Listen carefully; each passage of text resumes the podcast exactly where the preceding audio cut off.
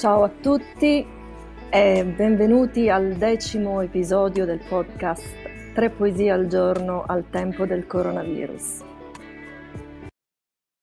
Io sono Emilia D'Aiello, italiana trapiantata da molti anni nel Regno Unito con un forte interesse per la poesia.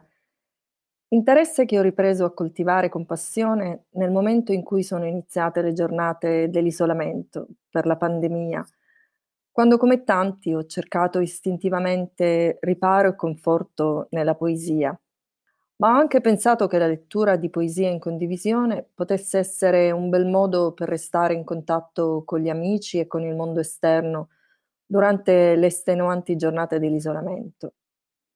E sono così trascorsi ben 70 giorni dall'inizio del lockdown nel Regno Unito e settimana dopo settimana siamo giunti al decimo episodio del nostro podcast di poesie. E mentre ovunque nel mondo si è ormai avviata lentamente la ripresa dopo il rigido isolamento, noi proseguiamo nel nostro percorso di lettura e condivisione di poesia. E eh, come tutti ci prepariamo a un'estate un po' diversa dalle solite con numerose restrizioni sugli spostamenti, possibili periodi di quarantena in caso di viaggio all'estero e osservanza del distanziamento sociale. Quella di oggi è una puntata speciale che ho voluto dedicare alle poesie che vi stanno a cuore. Vi ho infatti chiesto di segnalarmi le poesie che vi sono più care, eh, non solo per offrirvi la possibilità di riascoltarle insieme durante il podcast, perché immagino sia bello ascoltare le poesie che hanno lasciato in noi un segno, ma anche perché mi interessava scoprire attraverso le vostre storie in che modo la poesia entra nella nostra vita e perché certe poesie toccano le nostre corde più di altre. Le poesie che mi avete segnalato e che leggerò stasera sono le seguenti. La leggenda di Teodorico di Giosuè Carducci, propostaci da Anna, a mia madre di Edmondo di Amicis, suggerita da Ifigenia, e infine Il raggio verde del barone Lucio Carlo Francesco Piccolo di Calanovella, propostaci dalla signora Laura. Non so se sia una coincidenza il fatto che ben due delle poesie che ci avete proposto siano poesie di poeti risorgimentali, tra i più patriottici della letteratura italiana, di Amicis e Carducci, e che in entrambi i casi la poesia da voi scelta sia legata a ricordi o affetti domestici. Potrebbe benissimo essere una coincidenza, ma mi sono chiesta se forse la poesia italiana risorgimentale non sia poi quella più ricca di sentimenti, spesso definiti buoni sentimenti, ma alla fine anche fondamentali. Mi è piaciuto condurre questa mini indagine sui motivi della scelta delle poesie che avete proposto e ho scoperto che ci sarebbe davvero moltissimo da ricercare e scrivere su questo argomento. Ho scoperto che le poesie che ci colpiscono dicono tanto di noi, della nostra storia e del nostro universo emotivo. Nelle puntate precedenti abbiamo spesso detto che in genere scopriamo la poesia a scuola Molte delle poesie che conosciamo e che ricordiamo sono poesie che abbiamo letto ai tempi della scuola. Ma durante questa mia mini ricerca ho scoperto anche altre cose.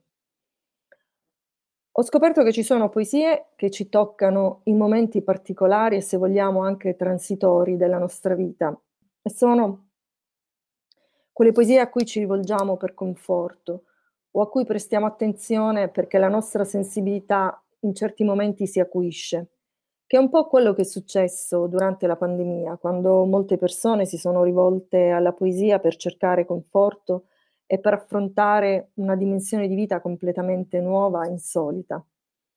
Nel Regno Unito esiste una raccolta antologica di poesie dal titolo The Poetry Pharmacy, la farmacia delle poesie, in cui il curatore dell'antologia ha raccolto le poesie per stati d'animo ovvero poesie consigliate quando si attraversa uno specifico stato d'animo, che, che quella poesia ha lo scopo di alleviare.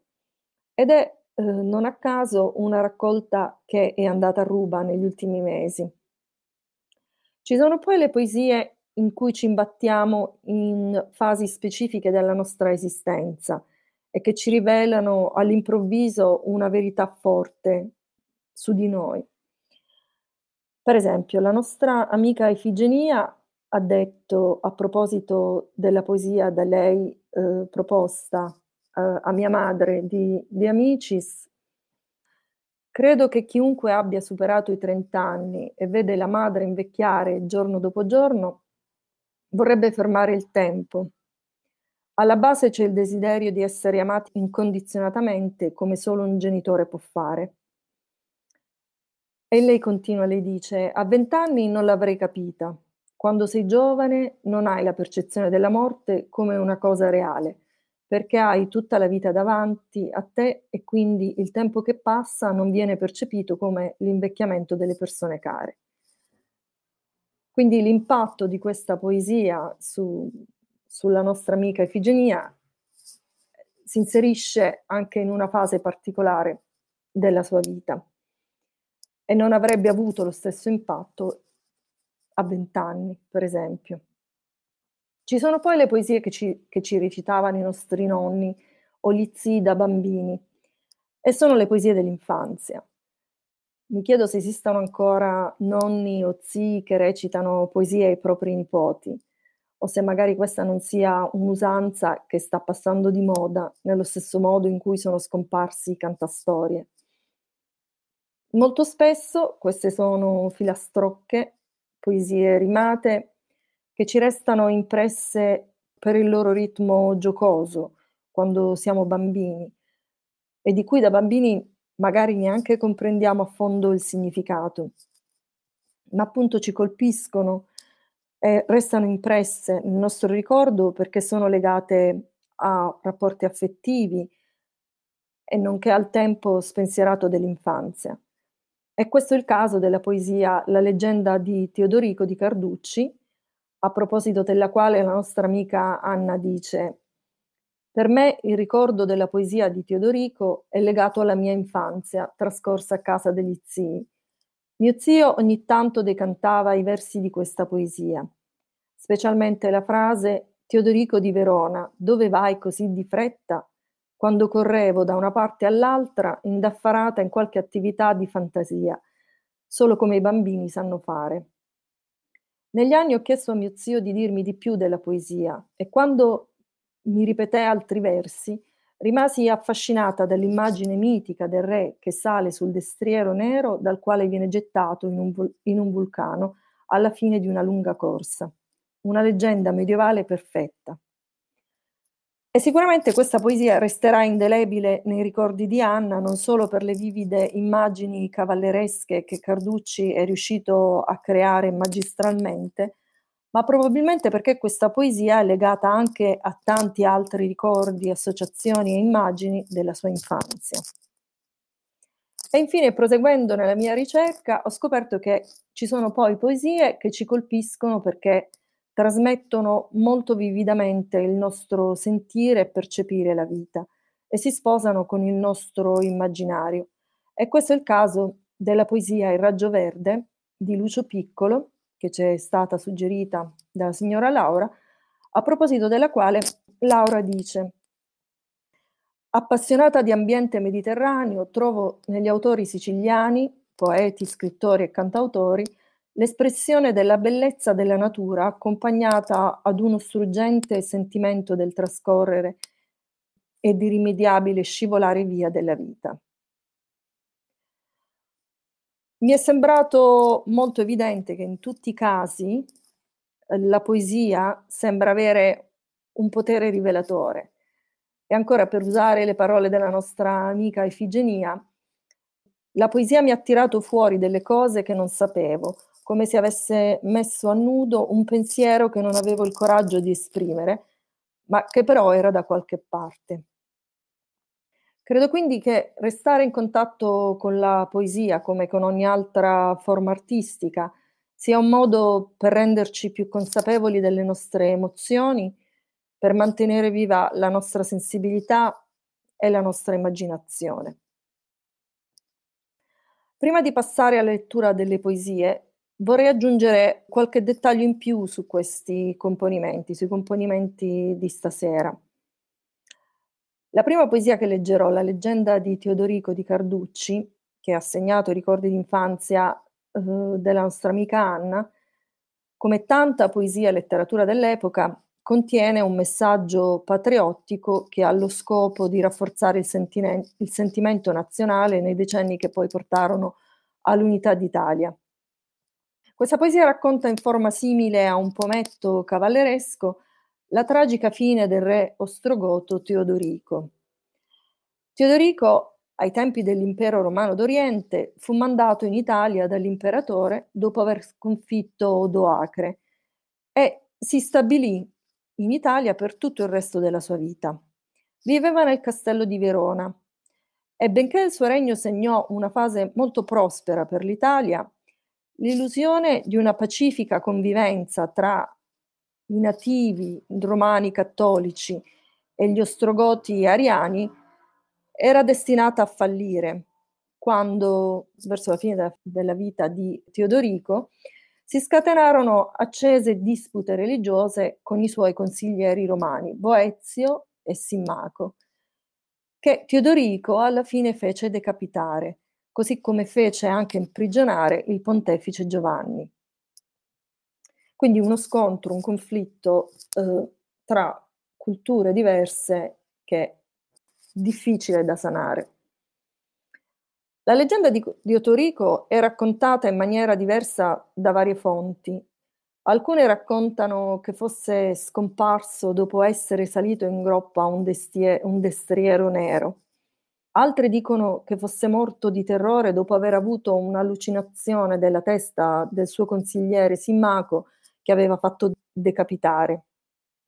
La poesia di Carducci combina un po' le varie versioni e infatti racconta della fine di Teodorico che montato in groppa a un destriero nero nel tentativo di inseguire e catturare un cervo viene condotto da questo cavallo misterioso che è stato probabilmente mandato dall'aldilà per vendicare l'uccisione di Boezio e di Simmaco, viene condotto fino a Lipari è eh, gettato dal cavallo nella bocca del vulcano. E, e nel momento in cui il uh, destriero si disfa di Teodorico, appare tra i monti la fronte insanguinata di Boezio. I riferimenti patriottici sono chiari nella poesia. In alcune strofe, per esempio, eh, viene revocata l'immagine della Vergine che protegge i martiri della patria e della fede mentre la punizione divina sta per abbattersi sul re ostrogoto. Ed è chiaro il richiamo al tema della liberazione dello straniero e, dalla, e dell'esaltazione dei martiri che hanno difeso l'identità nazionale. Ovviamente sono tutte tematiche che sono quasi nascoste da questo, da questo ritmo abbastanza cavalleresco della poesia, che ovviamente ha molto acchito sicuramente sui, sui bambini. Ci sono anche delle, dei bassorilievi che narrano appunto la leggenda di Teodorico sulla facciata della Basilica di, di, di San Zeno a, a, Verona, che quindi si, si legano al racconto della poesia di Carducci. La seconda poesia, Mia madre, fa parte della raccolta di poesie di Edmondo di Amicis, che sono sicuramente la parte meno nota della, dell'opera eh, di quest'autore e che forse meriterebbe un po' più di attenzione perché le poesie, inclusa quella di stasera, sono davvero molto belle. Di Amicis è noto soprattutto per i suoi romanzi e in particolare per il romanzo Cuore, il diario fittizio di un ragazzo di terza elementare che racconta lo svolgersi del proprio anno scolastico tra il 1881 e il 1882, un romanzo di successo mondiale tradotto in numerosissime lingue. Ho scoperto che De Amicis ebbe un legame molto profondo con sua madre e soffrì molto in seguito alla sua scomparsa e ciò è evidente nel contenuto della poesia che leggerò stasera. Ed infine la terza poesia, Il raggio verde, È stata composta dal barone Lucio Carlo Francesco Piccolo di Calanovella, autore siciliano nonché cugino di Tomasi di Lampedusa, che il barone Lucio Piccolo ospitò nel suo palazzo nel periodo in cui stava eh, scrivendo il, il Gattopardo. Si tratta di un autore della prima metà del Novecento poco conosciuto, che ha trascorso pressoché la sua vita intera nella sua tenuta e nelle sale del suo palazzo barocco. Fu scoperto per caso da Montale e continuò comunque a condurre vita riservata e a non mostrarsi all'esterno, pur mantenendo contatti con poeti e letterati del suo tempo. Passo ora alla lettura delle poesie. La prima poesia che leggerò è la leggenda di Teodorico di Giosuè Carducci.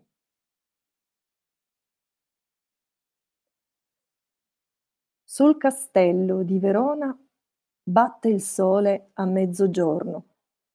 Dalla chiusa al pian rintrona solitario un suon di corno, mormorando per l'aprico verde il grande Adige va. Ed il re Teodorico, vecchio e triste, al bagno sta. Pensa al dì che a Tulnai venne di Crimilde nel cospetto e il cozzar di mille antenne nella sala del banchetto, quando il ferro d'Ildebrando sulla donna si calò e dal funere nefando egli solo ritornò. Guarda il sole sfolgorante e il chiaro Adige che corre. Guarda un falco roteante sovra i merli della torre. Guarda i monti da cui scese la sua forte gioventù ed il bel verde paese che da lui conquiso fu. Il gridar di un damigello risonò for della chiostra. Sire, un cervo mai sì bello non si vide all'età nostra.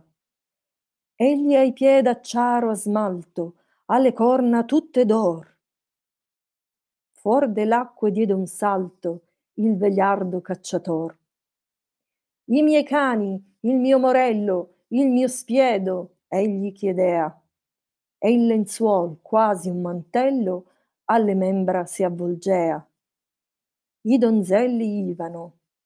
Intanto il bel cervo disparì, ed un tratto al re da canto un corsier nero nitrì, nero come un corbo vecchio, e negli occhi avea carboni. Era pronto l'apparecchio, ed il re balzò in arcioni. Ma i suoi veltri ebber timore, e si misero a guair, e guardarono il Signore e non vollero seguir. In quel mezzo il caval nero spiccò via come uno strale, e lontan d'ogni sentiero ora scende e ora sale. Via e via e via e via, valli e monti esso varcò. Il re scendere vorria, ma staccar non se ne può. Il più vecchio ed il più fido lo seguia dei suoi scudieri e mettea d'angoscia un grido per gli incogniti sentieri. O gentil re degli animali, ti seguì nei tuoi bei dì, ti seguì tra lance strali, ma non corsi mai così. Teodorico di Verona, dove vai tanto di fretta? Tornerem sacra corona alla casa che ci aspetta? Ma la bestia è questa mia, ma il cavallo mi toccò, sol la Vergine Maria sa quand'io ritornerò. Altre cure su nel cielo alla Vergine Maria. Sotto il grande azzurro velo ella i martiri covria. Ella i martiri accoglieva della patria e della fe, e terribile scendeva Dio sul capo al goto re. Via e via su balzi e grotte va il cavallo al fren ribelle, ei si immerge nella notte, ei si aderge in ver le stelle. Ecco, il dorso d'Appennino fra le tenebre scompar, e nel pallido mattino munghia basso il tosco mar.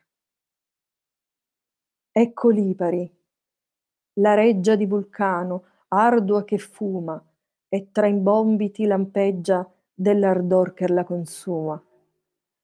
Quivi giunto il caval nero contro il ciel forte springò, annitrendo, e il cavaliero nel cratere inabissò.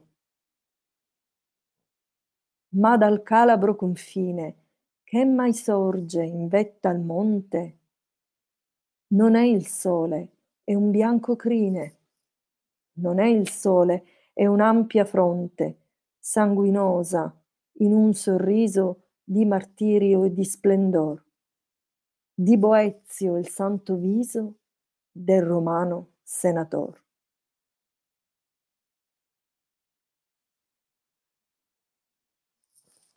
E questa era la poesia, la leggenda di Teodorico di Carducci. Passo ora alla seconda poesia per stasera, A mia madre, di Edmondo di Amicis.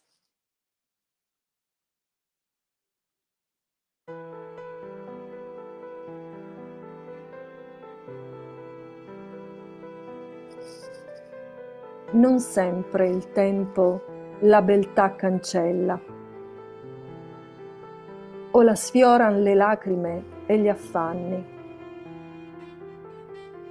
Mia madre ha sessant'anni e più la guardo e più mi sembra bella. Non ha un detto, un sorriso, un guardo, un atto che non mi tocchi dolcemente il cuore. Ah, se fossi pittore, farei tutta la vita il suo ritratto. Vorrei ritrarla quando inchina il viso, perch'io le baci la sua treccia bianca. E quando inferma e stanca, nasconde il suo dolor sotto un sorriso. Ah, se fosse un mio priego in cielo accolto, non chiederei al gran pittor d'Urbino il pennello divino per coronar di gloria il suo bel volto. Vorrei poter cangiar vita con vita, darle tutto il vigor degli anni miei. Vorrei veder me vecchio e lei, dal sacrificio mio, ringiovanita.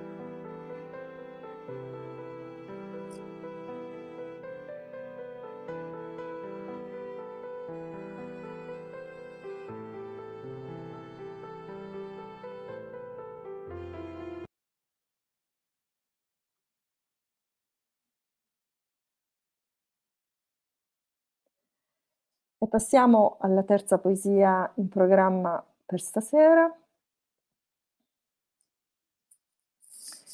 Il raggio verde di Lucio Piccolo.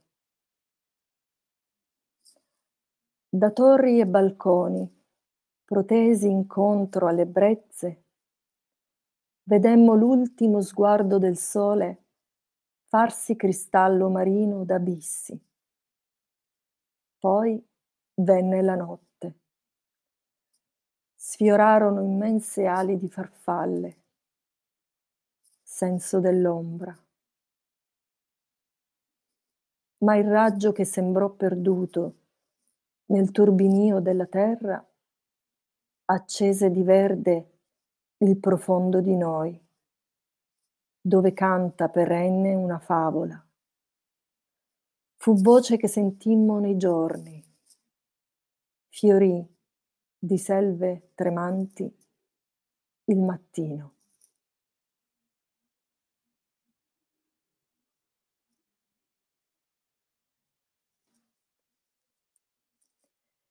E questa era la terza e ultima poesia in programma per stasera.